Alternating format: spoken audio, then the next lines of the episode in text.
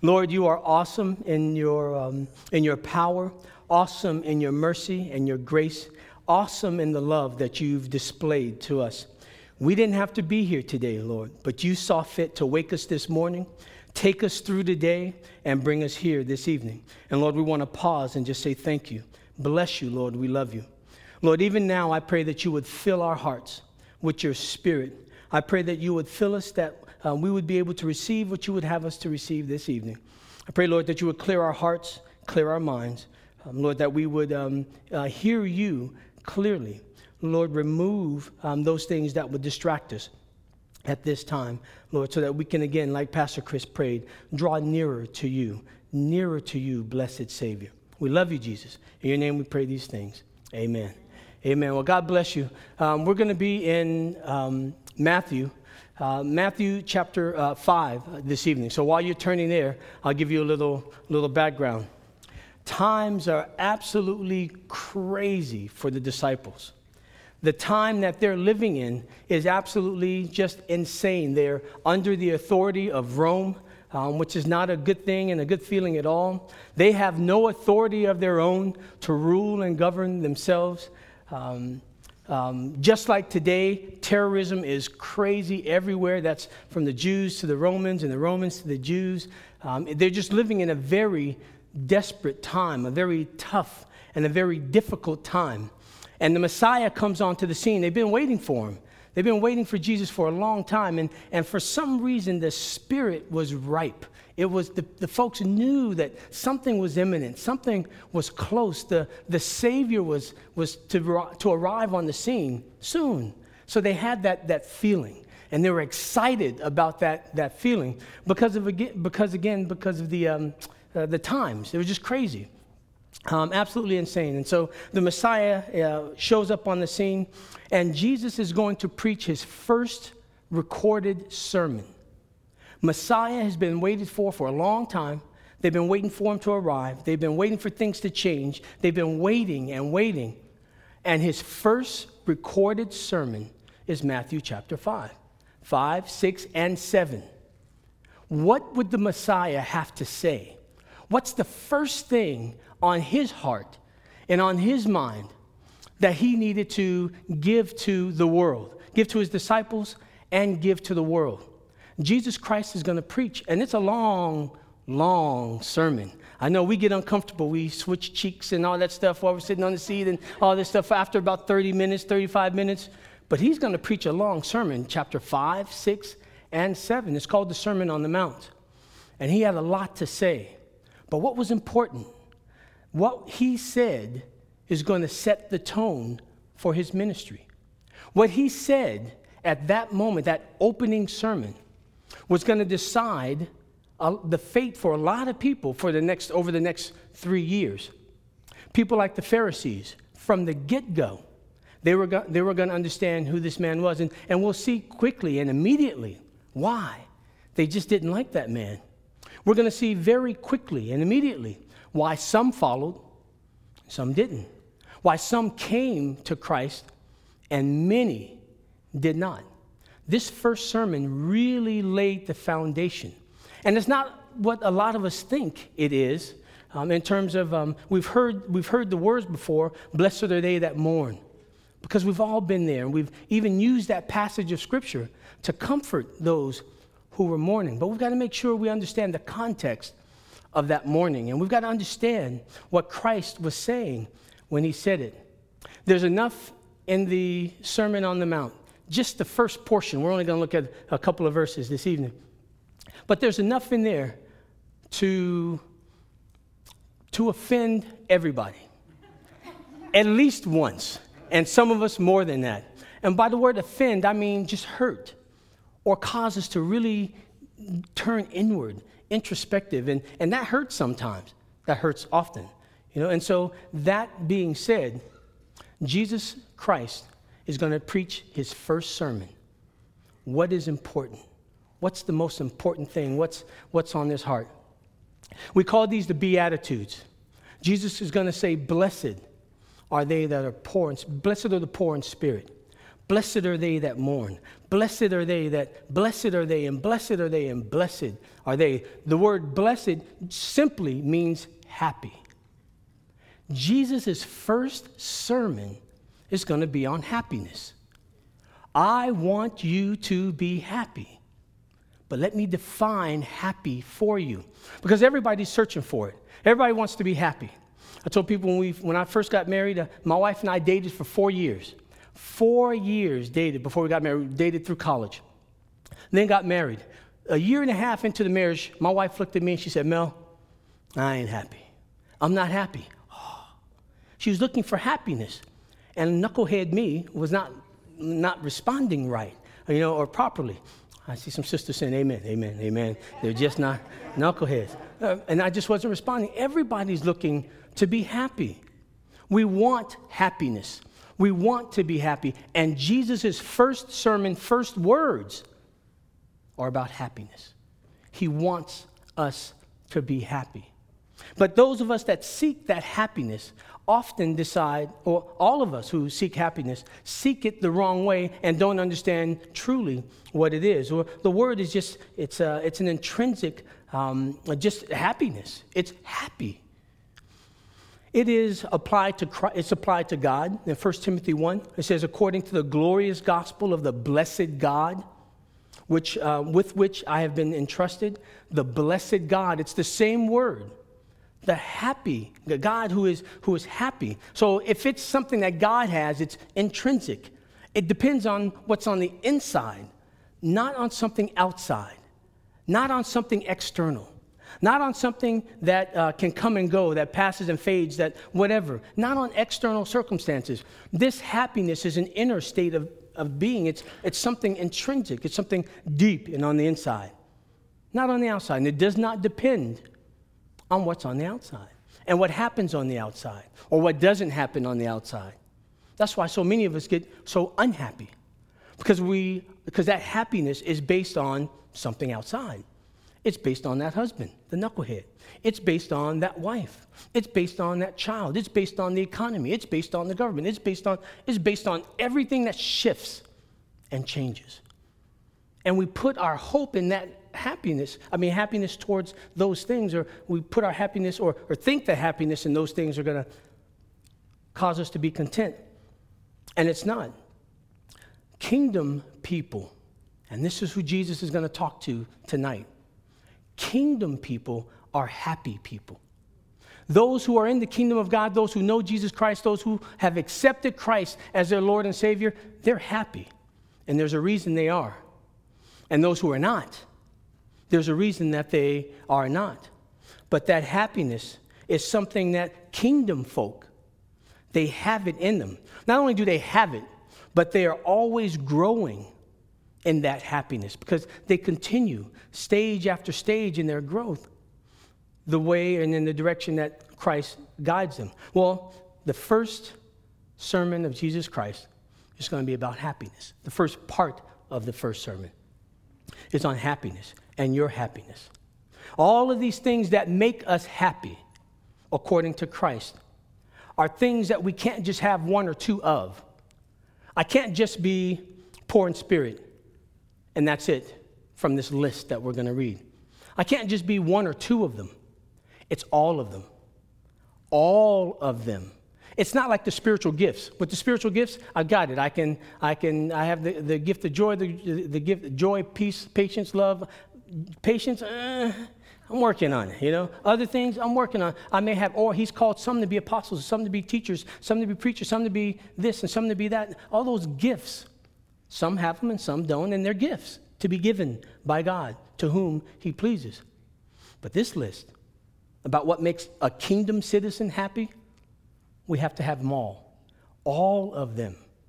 And when we're missing one or two, that happiness um, just is not there. So, happiness, this general state of contentment, it's a, this internal thing. Jesus is going to preach on this happiness. And starting in verse 3, Matthew chapter 5, it said, um, blessed, blessed, happy. Every time you see that word blessed, think happy. Happy are the poor in spirit. Stop. So his audience is listening. Again, they've been waiting. They've been waiting for this Messiah. They're oppressed and they're, they're hurting. And he says, Happy are the poor in spirit. Let's make sure we understand what his listeners heard. They heard poor in spirit, poor. In the Greek, there's a couple of words for poor in the original language.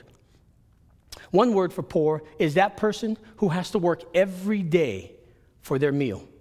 Every day, because they don't have a savings. They don't have a big 401k waiting for them, and, and they don't have this big, huge savings account. They've got to go to work today. They've got to get up and go to work today because they don't have that huge bank account. Every day they have to work.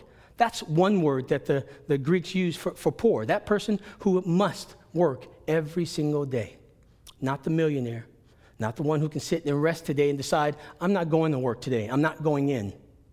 Seven days a week, every day, if I don't get up and go to work, I, neither I nor my family will eat today. That's poor. That's one poor. And his audience also understood another word for poor. Another term for poor was, I have absolutely nothing. I don't have a skill set where I can go to work and get paid today so that I and my family can eat today. The other word for poor means destitute. I mean, absolutely nothing. And the, the, the base of the word is the idea of cringing. It's that person who's on the street and that person who, out of sheer shame, a uh, uh, shame, can't even look up at you. They're begging on the street, on the, on the street, but they can't even look at you. They outstretch, they hold out their hands and they have to beg for any and everything they're going to get for that day and every day. They have nothing but maybe the shirt on their back. They can't even work every day. They don't have a skill to work every day so that they can get paid and eat. That poor is destitute. They are impoverished. They have nothing, and every single day they have to stand on the street corner and beg, hold out their hands, cower, and beg. Guess which word Jesus used in this context? First one or the second one? Blessed are they who know that they have absolutely, positively nothing spiritually. They are spiritually bankrupt. They have nothing. They can't even work for it. They cannot work for that happiness. They can't work for whatever comes, whatever they need spiritually. They are spiritually bankrupt can't even work for it. They have to beg, they have to cower, they have to kneel, and they have to just beg for a spiritual righteousness that they just cannot work for and get and earn. Jesus said, Happy, happy are those who know that they are spiritually bankrupt. How does that go? that happiness, uh, um, that spiritual uh, uh, bankruptness causes those people to understand that it's from this point, from this place, place where my heart is absolutely torn over the fact that I'm so poor. This beatitude, we call it the beatitudes. The Latin word for happy is beatus, something like that. And so we call them the beatitudes. This is the foundation beatitude. Without this one, the, the next ones, you, you can't. The next ones make no sense at all until you understand this first one. Happy are those who know that they are spiritually bankrupt, that they have nothing the Bible uses the word contrite, the person who has a contrite heart. That word contrite means here's the picture of, of contrite. I take a, um, um, a 12th century Chinese vase in my hand, and I'm standing over a marble floor and I let it go. Pow! It shatters. Contrite is that word. Shattered. Completely shattered. Can't put this back together. Cannot glue this back together sh- completely shattered. That's contrite. And the scripture speaks about a person who's contrite, about who they are, contrite about their spiritual condition. Christ is going to start his first sermon on happiness, and he starts that first sermon with Know who you are, know where you are, know that you are spiritually bankrupt. You need to understand that first place before you can come into my kingdom. In Psalm 34, Psalm 34, you can just write this down because I'm going to rush through them. Psalm 34, 18 says, The Lord is near to those who have a broken heart and saves such as have a contrite spirit, a shattered spirit, a broken spirit over who they are, over their sin. Psalm 51 17 says, The sacrifices of God are a broken spirit, a broken and a contrite heart. These, O God, you will not despise.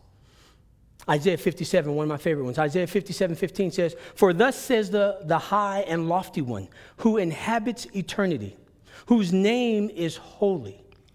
I dwell in the high and holy place with him who has a contrite and humble spirit, to revive the spirit of the humble and to revive the heart of the contrite ones. I like that one because it really distinguishes. It starts off by saying, This is God speaking, saying, This is me, the, the high and the lofty one. The one that is as far away from the earth as eternity can be. That lofty one. You know who I hang with? You know who I interact with? You know who I associate with? You know who I call my own? Who I tabernacle with, who I dwell with, those who are contrite, whose hearts are broken over their sinful condition. Lord, I'm so poor, I can't even work for my spiritual restoration. I can't even do that. I'm so poor, Lord, I have to beg for that. Now, there are a lot of people who claim that they're Christians who can't start from that place. They're too proud, they've got too much inside not humble enough to say, Lord, I come before you. I need you. Like Chris was singing, Pastor Chris was singing, Lord, I need you every hour, every minute, every second. Lord, I can't even, I, there's nothing I can do but beg. Oh, that person is in the right place. God is going to dwell with that person. God is going to use that person in their families and in their homes and in the city and in the community and in the country and in the but you've got to start right there. Lord, I, I am despicably poor. I'm just so poor. And if I don't start right there, I cannot be used and God will not dwell with me. In Luke 18, if you remember, you remember the passage, um, turn with me to Luke 18. We'll go there because I want I want to read this. Pastor, Pastor, what, what time do I have on the Wednesday night? What time do you usually stop? Oh, don't say that. Uh, 8.30? Okay, everybody, 8.30, Pastor, 8.30, 8.30, okay, all right. All right. Luke 18. Luke, I, will, I won't take you to, Luke, uh, to 8.30. Uh, maybe, um, probably. Probably. Luke 18, starting in verse 9. This is a familiar passage. We know this one. The Pharisee and the tax collector. Starting at verse 9. Luke 18 and verse 9. Also, he spoke this parable to some who trusted in themselves that they were righteous and despised others. Verse 10 Two men went up to the temple to pray, one a Pharisee and the other a tax collector. The tax collector was the most hated person in Israel. This was a person who has sold out the Jewish nation. It's a person who says, I want to collect taxes for Caesar, and I, and I want a tax franchise. He opens up his own tax franchise and he taxes his own Jewish brothers, his own family, and he extorts. And, and this tax collector is just hated in Israel. So I've got a tax collector and a, and a Pharisee standing there in the temple praying. Verse 11 The Pharisee stood and prayed thus to himself God, I thank you that I am not like other men, extortioners, unjust, adulterers, and even this tax collector. I fast twice a week, I give tithes of all that I possess. And the tax collector, and so this guy's standing there just bold and, and brazen in his heart. And the place that he starts is, Lord, I'm not like any of these people. And thank you that I'm not like any of them. I do everything right. I go to church, I tithe, I pray, I, I fast, I do it all, just like a lot of us can say.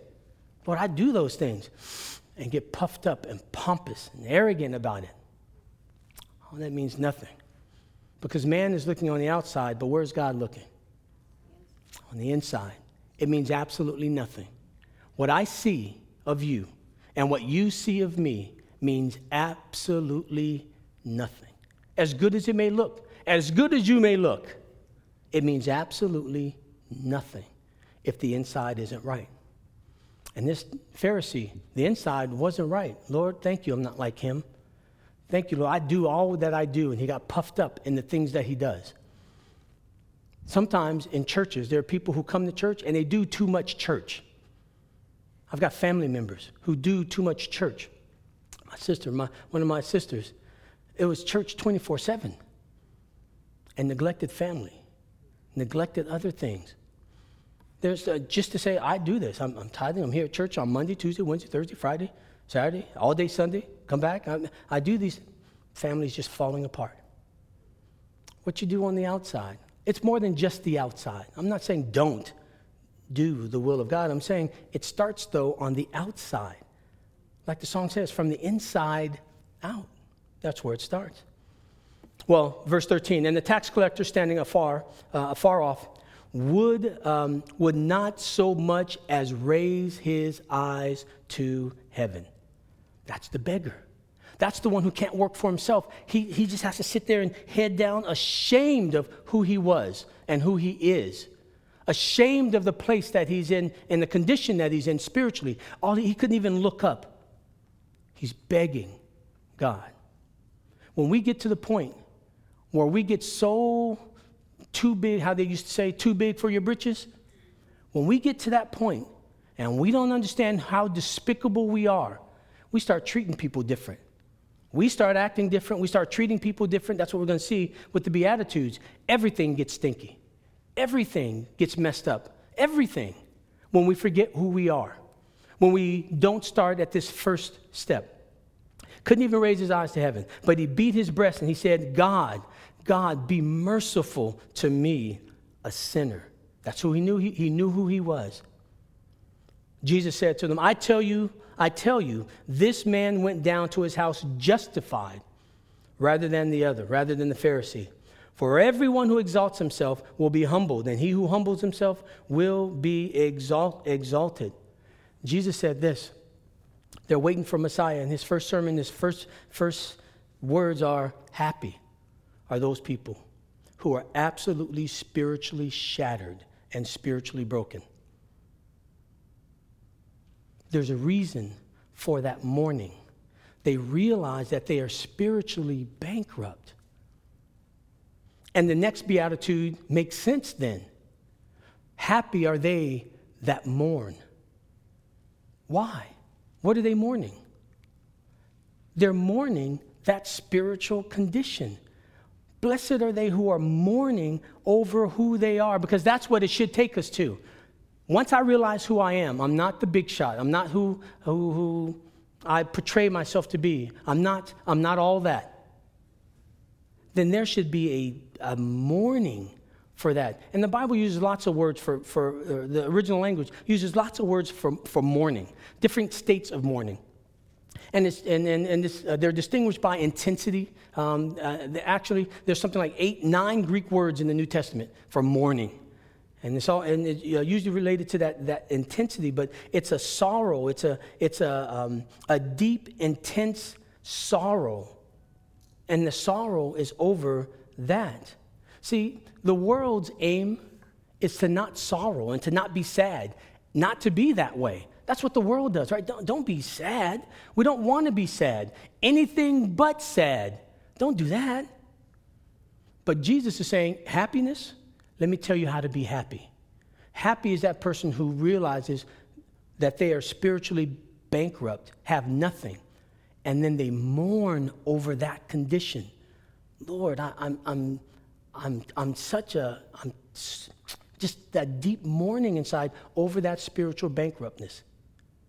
See, now, can you see why I'm not going to treat my wife bad? Why I'm not going to treat my neighbor bad? why the whole world is not my enemy, why the boss isn't my enemy, why I'm not gonna, because I know who I am. I know where I'm starting. I know how God looks at me, and I know what's coming next in the Beatitudes. I know what He did for me. How dare I look at anybody the wrong way, a different way than way God wants me to look at them? But see, I can't do that. I can't get to that state or to that place where I can be a blessing to others as opposed to be just being rotten to folks. I can't get to that place until I know who I am and I start to mourn over that. They're going to be comforted, Jesus says. They will be comforted. So it's not, Jesus isn't talking about that person who's just mourning over a mother who just passed away, a loved one. That's, that's not this passage, though that's true.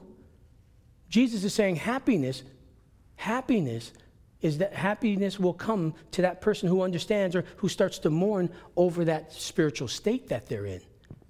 Those are the ones that are going to be comforted. Nobody else.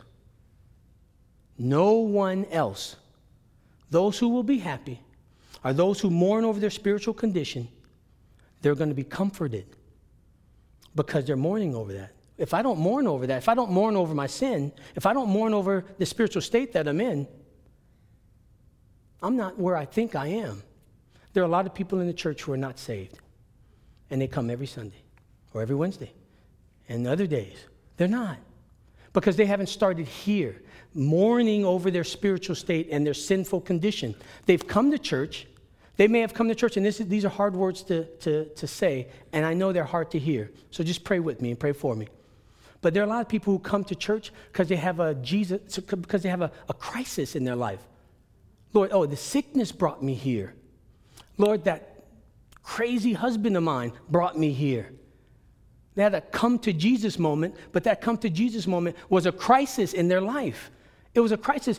It wasn't over who they were, their sinful state, their sinful condition. They never mourned over their spiritual bankruptness. They were just here in church because they had an emergency and they needed Jesus to fix it. And as long as he's fixing it, or as long as they hope or think that he's going to fix it, they're okay. But when he doesn't, when he doesn't heal their mother, when he doesn't heal the marriage, he doesn't heal the relationship, he doesn't fix it, now I got that crisis moment where it's like, Jesus, you have failed me, I'm out. And they could have been in church for years. And people thought, boy, they're serving in the church, singing in the choir, they're here, they're doing all this stuff. But they were never in this spiritual state or condition. They never mourned over their spiritual state. They were just there because Jesus was doing okay for them. That was me in my freshman year in college. My freshman year in college, that's when I wanted to throw Jesus away and out the window. I had a moment where he wasn't meeting my expectations. I had been in church all my life, and all of a sudden I was in this crisis freshman year, and it was awful. I'm on my bed in the fetal position, just crying and weeping, and, and Christ is not there. He's not answering like I wanted him to answer. God, you got to go. Jesus, you I, I'm, I'm giving this up. A lot of us come to Jesus in crisis moments, but we don't come because of our sinfulness, because we realize how sinful we are and that we're mourning over it. We come because we need him to fix something. And as long as he's fixing it, we're okay and we're in the church and we're going to stay. There are a lot of people who ask, "Boy, I thought they were saved. They were here. They were doing everything. It looked on the outside like they were like they were they were here. They were they were doing everything. And now they've rejected Christ and they're out there. Uh, once saved, always saved, right? No, I guess they can. No, I guess, and they get confused. Well, maybe I can lose my salvation. No, I want you to know that tonight. You cannot lose your salvation. That's another study. But you cannot lose your salvation. The question is are you saved? Did you come to that place where you mourned? I mean, that you mourned over that spiritual bankruptness. And if you didn't, you have not come to, you have not given your life to Christ yet. I started looking at this sermon and this topic because we've been doing it in the Bible study, Thursday nights at, um, Thursday night Bible study, but I had to stay on it because I keep getting in trouble with people. I keep getting in trouble with my wife and my kids and, and folks and, and, and friends and, and all that stuff. I notice the most that I'm in trouble when I think I'm owed something. I'm, I've been doing this and I've been doing that and I've been acting right. And Lord, they owe me. Everybody owes me, right? And I have to keep coming back to Mel, you are despicable. Do you remember who you are? Remember who you are. Oh, I'm just, I, I am. Now, I'm not talking about that person who's just a pessimist. I'm not encouraging people to stay beaten up on yourself all the time. Jesus is going to get way past that. But happiness is going to come in, that inner contentment, that, that unshakable joy on the inside, deep on the inside, that only comes from people who know who they are. And they start mourning for that. They start mourning over that. Jesus said, Those are the only people that are going to be comforted. Those are the only people that will receive that. See, this sorrow, this kind of mourning, this kind of mourning or this kind of sorrow, it's not the world's kind of sorrow. It's the kind that brings comfort. It's the kind that brings blessedness. It's the, it's the kind that um, uh, leads to life. But there is a mourning. There's a mourning that's, that's not proper. There's a mourning that doesn't lead to, to, uh, to life.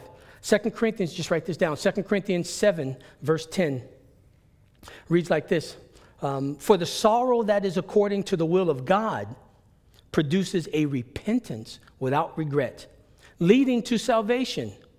But the sorrow of the world produces death. See, there's a sorrow in the world that I can be just absolutely mournful and, and depressed and lead to suicide and death. And that's that. Jesus isn't talking about that kind of mourning. There's that kind of mourning, but Paul says no, there's a mourning from God. There's a sorrow from God that leads to blessedness, blessedness, that leads to salvation.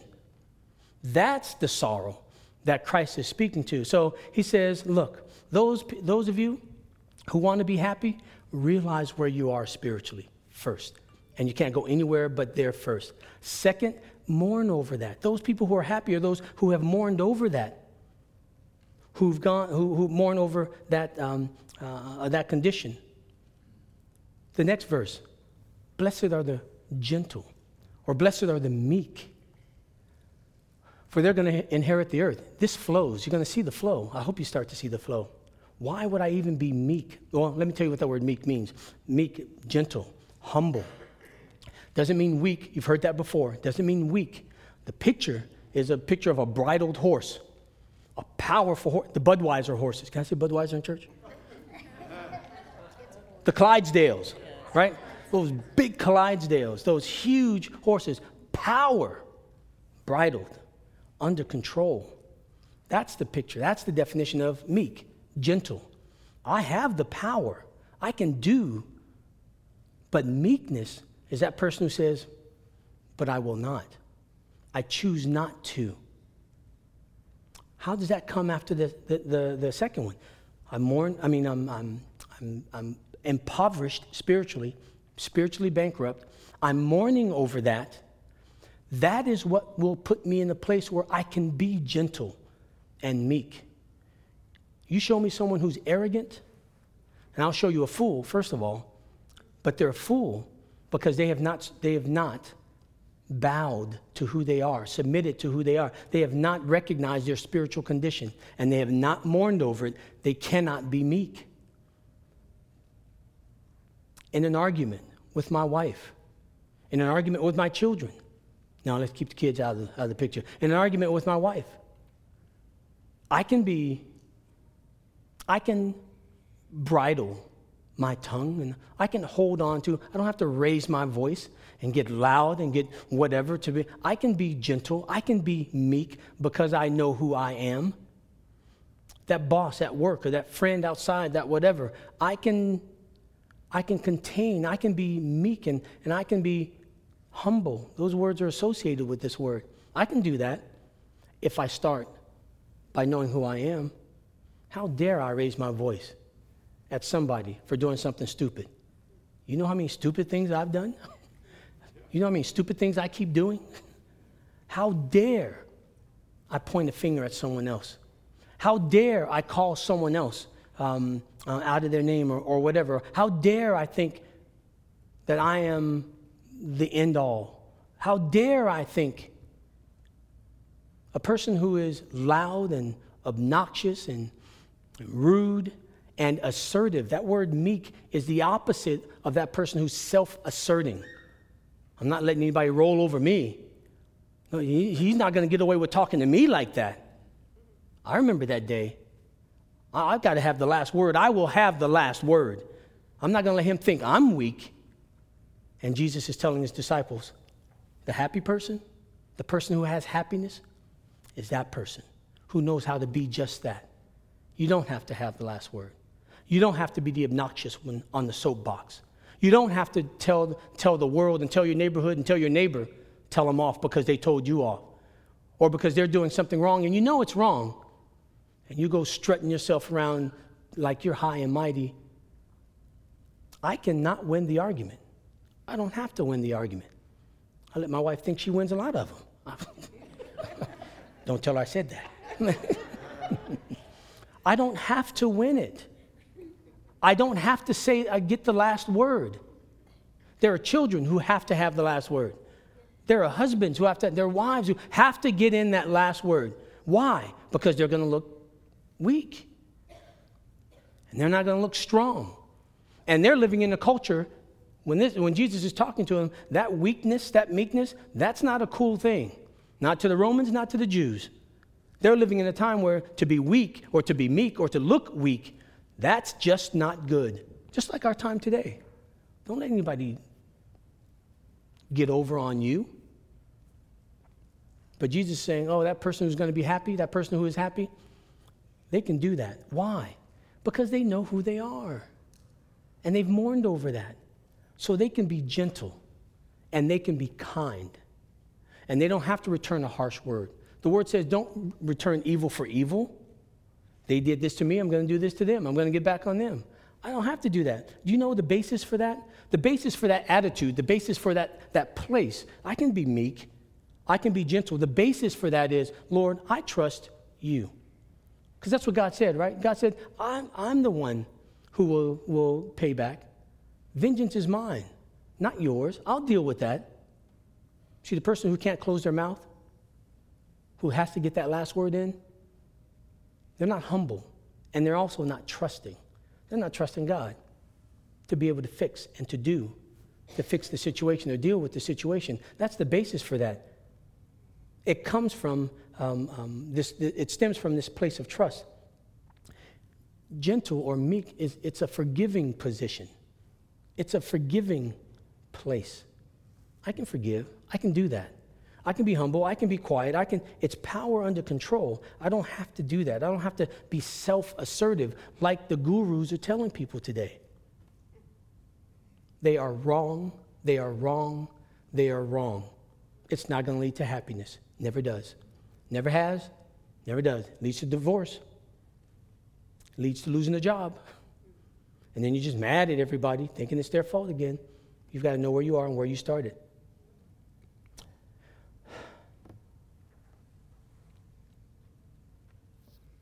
I want to say so much. In our, in our world today, I'm looking at, just looking at my notes, I mean, in the world of, of Christ, remember the, the symbol of strength is, is what we try to be, especially us men, right? You grow up and you don't cry after what, eight, nine, seven, you know, don't cry, you know, suck it up, you know. You tell that tear, get back in there, you know, that commercial, some cartoon. Uh, we, we learn to do that. The world tries to teach us to be tough be strong. Let me tell you a big mistake I made just a couple of days ago. I mean, awful mistake.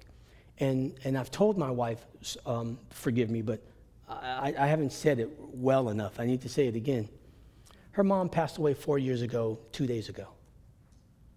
So we went to the cemetery, and it's the first time that I've gone back with her to the cemetery. She needed me there by her side. And I'm with her, and I'm not the one to sit there and, and I'm not as emotional about it as she is. It's her mom. I love her mom. I love my mother in law. Um, but I try to be strong. You know, men have to be strong and tough, whatever. I try to be. I had my two girls there. My two girls were there and they were with mom, and, and mom just started to break down. Still dealing with it.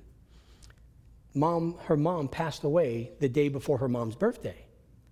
So we go there on the day that you know she passed, but the next day is her birthday, and the day after that is my daughter's birthday, and we're real close to them. It's just a tough time. My wife is dealing with all that, and I poor. She starts to cry, and I said, Babe, it's been a while, you know, you don't, you don't have to cry anymore. if I had just held my tongue and just held her, life would be good. it's good. Uh, but that's all she needed me to do. Stand by her, and I'm telling her, babe, you don't need to cry anymore. It's been, it's been four years. You don't have to cry anymore. And you don't need your girls to start crying and breaking down because you're. Uh, and she turned to me and she looked at the, with this look. Says, Mel, can I have a moment? That's what she said to me. Broke my heart. Yeah, babe. Yeah, and I just, I just blew it royal. I could not say anything. I could, but see, I want to be tough. I want her to be tough. I want her to be tough like me, right? Tough like they've made me. Like growing up, you got to be tough. You got to. There's a time where you can be gentle and meek and not look like you are that weak person. In Jesus' day, remember what they said of Jesus? Pilate said, "Look, you want this weak-looking guy, or do you want this crazy Barabbas?" Who did they shout for? Give us Barabbas. Barabbas. Why? Because he was just, he was a macho man. He was a killer of the Romans. And he was a, he was a strong guy. Was, the world likes strong and strength. And that's why all these superhero movies are, one of the reasons all these superhero movies are out. They like that strength and that. And Jesus said, meek. You want to be happy? Let me tell you. Know who you are. Mourn over that. And let that cause you to be meek, to have this meek spirit. What comes after this meekness? Well, I'm allowed to be meek now. That, that's in my interaction with other people. I can't be meek just all by myself. A monk cannot be meek. A monk off somewhere all by himself or whatever cannot be meek. Meekness is demonstrated in your relationship to somebody or someone else. So my spiritual condition was just me, my mourning was just me, but now my meekness is an expression of that. And now I'm going outside of myself, but it started on the inside where I was now I'm mourning, and now the expression of that, the outward expression of that place, is starting to display itself. One, in my meekness, and two, I mean, the next one, blessed are they that hunger and thirst after righteousness. What does that mean? Those who, who, who, are, who are hungering and thirsting for the righteousness in the world and want this country to turn a certain way and the government to be a certain way. And for those, is that who he's talking about? Blessed are they who are hungering and thirsting after righteousness. Has absolutely nothing to do with what Christ is saying. They are hungering and thirsting. Let me first make sure you understand hunger and thirst. He's not talking about people who just missed lunch. We have people who just think that they are just famished and just whatever, 15 minutes late for lunch, and, they, and the world is going to end. And, and their body's just going to fall apart and they're just not going to live and make it, you know, to the, to the next meal. That's not what Jesus is talking about. In, in this day, hunger was real. They started, they started dealing with hunger the minute they woke up. And it's an all day thing. Thirst. They're in this dry, this desert place, and, and they knew thirst. They knew hunger, not like us even when we miss a meal or two. We starve, and our, and our bodies are telling us that's not, that's not hunger. That's just, that's not starvation. That's just some hunger. I'm hungry. These people knew hunger. They knew the verge or the edge of, of being starved. Like the woman in the Bible who just had one more cup of flour. That's all she had. Gonna fix this, me and my son, we're just gonna die. They lived in that condition. A lot of people lived like that they hungered and, and they were thirsty. Every day they had to go and, and, and uh, all day they were preparing. All day they were running back and forth to the well or to get the water and to do, they were hungering and thirsting. This is a, I'm going to die if I don't get this, this meal. I'm going to die if I don't get this cool cup of water. I'm hungry and I'm, and I'm thirsty. That's, those are the words Jesus is using. And his audience would understand that. Hungering and thirsting for something our bodies are hungry and thirsty, they're hungering and thirsting for a food, meaning they have to have it. We can live so long without food and our bodies will die. We can live so long without drinking water and our bodies will die. We will die. We, our bodies hunger and thirst for that which they need. He's saying the person who's happy is going to be one who has that kind of hunger and that kind of thirst for a righteousness that they don't have, that they don't possess and that they can't get. See, back to one. Why do I want righteousness? I'm looking for that righteousness to cover me. I am a dirty, filthy rag. Remember Isaiah? Your best. At your very best, you're a dirty, filthy rag. And that person who realizes who they are and mourns over that and is meek and gentle in response to that, God awakens in them a hunger and a thirst for righteousness, to be covered with rightness, to be justified, to be saved. If I start at the place where Jesus started, then God will awaken in me that hunger, that drive, that thirst, that if I don't get this, Lord, I'm going to die. That kind of hunger and thirst for righteousness.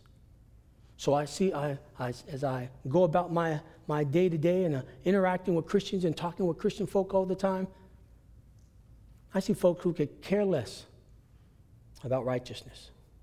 They care, they care about looking good. They care about the community knowing that they're upstanding and they go to church and they do all these things, but they don't have a desire, a zeal, a passion. Uh, I'm going to die if I don't get this righteousness of Christ. They haven't started with step one. They don't know who they are, and they've not mourned over that. If you don't have that hunger and thirst, God will awaken in you that hunger and that thirst for righteousness. And it'll be there all the days of your life. Lord, I just want to be righteous. When I say wrong things and I do bad things, Lord, I'm going to die if I don't get this righteousness. Even when we become saved and, and we, um, um, we accept Christ as our Lord and our Savior, it doesn't stop. That hunger, it, it, it doesn't stop there. In fact, I got it even more. Now that I, I've accepted, now I, I know who I am, Lord, more more. Lord, fill my cup till it overflows. More, Lord, more. Righteousness. Keep me right, Lord. Keep me in right standing. I know I can't lose my salvation, but I've just got this insatiable desire for this righteousness. Lord, I want to live right. I want to be right. I want to do right. I want to speak right. I want to walk right. I want to talk right. I, Lord, I just have this desire, this thirst, this hunger. Oh, that's a person who's content. They're going to be filled they're going to be filled. That's a person who's content. That's a person, Jesus is saying, who's happy. That's a person who, um, that, with that driving passion, that's someone who is going to, who is going to um, uh, be happy. Question What do you really hunger and thirst for? What do you say, Lord, I am going to die if I don't get this? Is it a Twinkie? Some of us act like that, right? I'm going to die if I don't get this cupcake. I'm going to die if I don't get this car. Lord, I'm going to die if I don't get this house, if we don't get this house. What do you hunger and thirst for? And it's just a, a burning desire. Lord, I have to have this. Because even if you say a right marriage, that's the wrong answer. Even if you say for my wife or my husband to do right, or my kids to be right, or, or for my mom to be this, or my dad, whatever, if you say that, that's the wrong answer. Jesus says, if you love mom, dad, brother, sister, mother, father, whatever, more than you love me, you are not worthy to be called mine, to be called my disciples. See, a lot of us come to Christ because we want him to give us something. That something isn't righteousness. And then when we don't get that something that's not righteousness, we have an attitude with Christ. I did my freshman year in college. We have an attitude with it. Lord, awaken in us a desire for righteousness. And make sure you understand the right the righteousness that makes us right in front of him. That's the righteousness he's talking about. Not some overzealous righteousness, I mean some overzealous um, feelings and thoughts for right, righteousness in the government. He never preached that. He never said that. He never talked like that. Like that. You, start with you. You want to change this land, this community, this whatever? Start here and watch what happens. Watch what he does with you and in the neighborhood and in the city and in this country. It starts with you. And that's what he's preaching. His first sermon, Jesus, what's important? Happiness is important. How do you get that happiness? These things that the world says, mm-mm, mm-mm, you don't get that. Your driving ambition whatever is compelling you, um, whatever you're driving, uh, what drives your heart, make sure that that is what God uh, wants you to have, and that's His righteousness and not anything else. Nothing else first. There's God on this page of things needed, and there's nothing else on that page. There are other pages later, somewhere else, down the road, but nothing's on that same page as Jesus Christ. Nothing. So, realize that I'm spiritually bankrupt. Mourn over that spiritual bankruptness. Be meek enough to, um, and with my interactions with people, because I know who I am. I. And God awakens in us that hunger and that thirst for righteousness. And the next thing, and the next thing that he talks about is, blessed are the merciful. Oh, those who just love mercy. And mercy is that. Mercy, mercy is what we've heard before. I, I'm giving you something that you just don't deserve. That's the idea of mercy. Connected to mercy is a lot of things. Mercy is connected to grace, and mercy is connected to love. Mer- uh, mercy is connected to uh, lots of things, but, but mercy is just, it's, it's what I've been, it's what I've been um, given that I don't deserve. Do you know why I can be merciful? I can be merciful because I know what God has given me that hunger and that thirst for righteousness. Oh, Lord, you did that for me. How dare I withhold mercy from someone else? They don't deserve it, Lord. They cussed me out. Lord, they don't deserve it. They are heathen. Lord, they don't deserve it. They are militant. Lord, they don't deserve it because they are this and they're that. And God looks at us and goes, How dare you? For someone who calls himself a child of God, who says they're a child of God, but don't have that merciful spirit, blessed are the merciful, for they're going to get, they receive that mercy. Sometimes, without getting political, we turn our battleground, we turn our, we turn our mission field into the enemy. That's the enemy. That's the enemy. That's the enemy. That's the mission field. That's your mission field. That's my mission field. I should know, I should, I should be out there. Jesus didn't say the prostitutes and the tax collectors and the, and the bad guys and the thieves and the robbers and all those guys, they're the enemy to Israel or enemy to whoever. That's the mission field. I must demonstrate mercy, forgiveness, giving people something that they don't deserve because I have been given that. Remember the, the parable? I think it's Luke 9, where this guy, uh, the king says, I'm collecting my debts, and this guy owed him a gabillion zillion dollars. Could not be paid back. And he fell on his feet, fell on his face, Lord, forgive me, I'll, I'll pay every penny back. Knowing he couldn't pay anything back, didn't deserve it. And the, and, the, and, the, and the king said, Okay, all right, you're forgiven. And that knucklehead turns around and he goes out, and someone owed him just a a smidgen. And he choked him and said, You're going to get, I'm going to throw you in jail until you pay me everything back and threw him in jail. And that king heard about that and said, You snake. Something like that. How dare you? All the mercy I showed you, and you can't show mercy? That's not a kingdom person. That's not someone in the kingdom of God. That's not kingdom character A person who's not merciful. I'm not going to give my wife or my husband or my children or my mother or my parents, I'm not going to extend to them mercy. They don't deserve it. Yeah, that's what mercy is something that's not deserved, but you give it. Why? Because you were given it, and a whole lot of it, a lot of it. Do you know how rotten you were? Slash R? how rotten I am, how I was, and God gave it to me, how dare I not extend it to someone who doesn't deserve it? See, that's a kingdom person. Only kingdom people can do that. People who can't do that, they're not, they're not kingdom quality, kingdom character. And that's what Jesus is trying to describe the person in his kingdom. This person has these qualities, these characteristics. That's, that's what they have. So that for that person who cannot, cannot um, uh, be merciful, um, that is not demonstrating kingdom character. Titus 3:5 says, according to his mercy, he saved us See, forgiveness is a part of mercy. That's, that's what we understand. That forgiveness or that salvation comes because of his mercy. I deserve different. I deserve something else. I deserved a lot worse, but you extended your mercy. There's nothing that anybody can do to you that is not deserving of mercy. Nothing. You cannot describe any action against you where you could stand up before God and say, they do not deserve mercy. The fact that Jesus Christ died on the cross for you is the ultimate, and you don't deserve it. You don't deserve anything.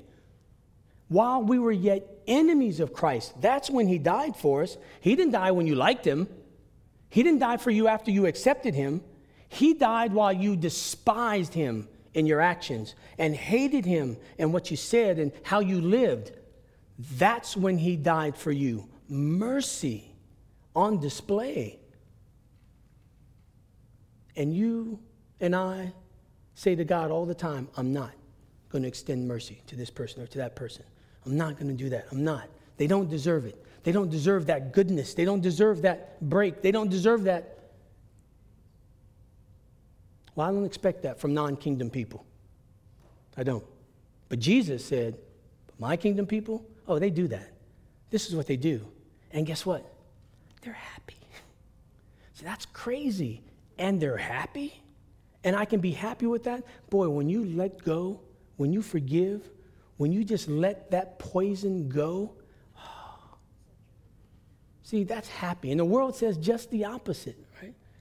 And they're not happy. Jesus says, You want to be happy, this is how you, this is how you are to be happy. Mercy flows. I'm not going to go there. Mercy flows from, uh, uh, uh, I want to say it though. Mercy flows into forgiveness. It's mercy that allows us to forgive. It's our understanding of this mercy that allows us to forgive. That forgiveness, though, comes out of a love. God has given us, give, that's why mercy is attached to love, too. God has given us this mercy for salvation's sake because he loved us with a great love. See, it, it's love. It all, love is greater. Paul said, uh, love, is, love is the greater. I'm going to I'm gonna move on. Well, these, these um,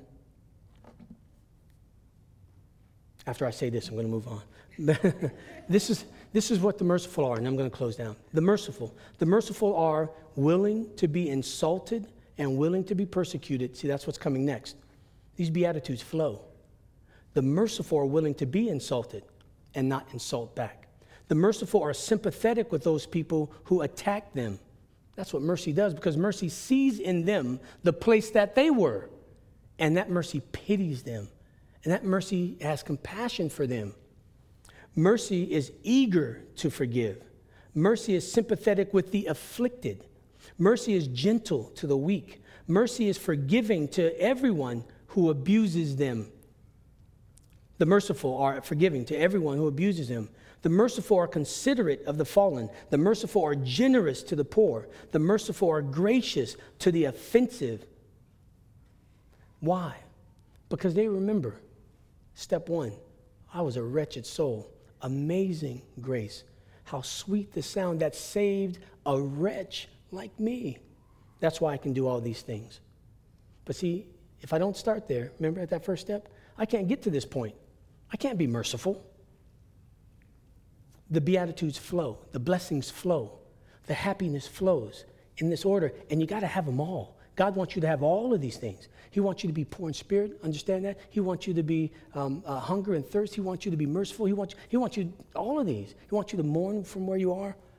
All of these. It gets us in the state that we're supposed to be in, where God can use us in a powerful way. He wants to use us here, not just in the church, in our homes first. Your first ministry is at home, not outside, not to church, not to the city, not to the state, not to this country. That is not your first call, your first ministry. Home is your first ministry. He can use you right there if you start here, and boy, wow, things just start to happen. And you're like, Lord, amazing. Because mm-hmm. it started with me being in the right place.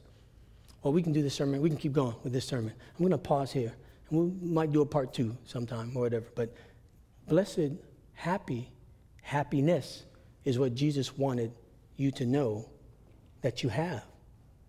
It was his first sermon, it was on happiness, but it's upside down, different from the, the, what the world would say is happiness money and clothes and cars and houses. And we see that example every day. It's not. They're jumping from the rooftops like whatever.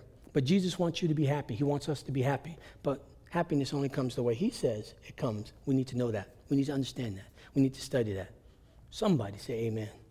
Amen. Let's pray. Lord, thank you for this evening, Lord. Thank you for how you have guided and how you direct. Thank you for your spirit that fills us, Lord, every day. Thank you for knowledge, Lord. Thank you for the knowledge of you. Lord, thank you for that great love with which you loved us. Thank you, Lord. Thank you, Lord God, for coming and reaching and stooping way low, Lord, to find me, to find us, Lord God. Lord, I pray that we, everyone here, Lord, would be ready and willing, Lord God, to accept who they are, Lord, so that you can do a good work in them. Lord, your word said, He who began a good work and you shall complete it. So, Lord, I pray that the, the work that's begun already, Lord, please, Lord God, according to your word and your promise, continue that work in us every day. Lord, may our houses and our homes never be the same. May our city and our country never be the same, Lord, because of what was on the inside of me, what was on the inside of us. And Lord, above anything else, I pray, Lord, that you would be glorified, that people would see us as mirrors of you, mirrors of God, reflections of you, Lord, because of the way we behave, because of the way we speak, because of the way we love, Lord. We bless you. We love you, Jesus. Pray that you would be glorified in our lives. In your name, we pray these things. Amen. Amen. God bless you. God bless you.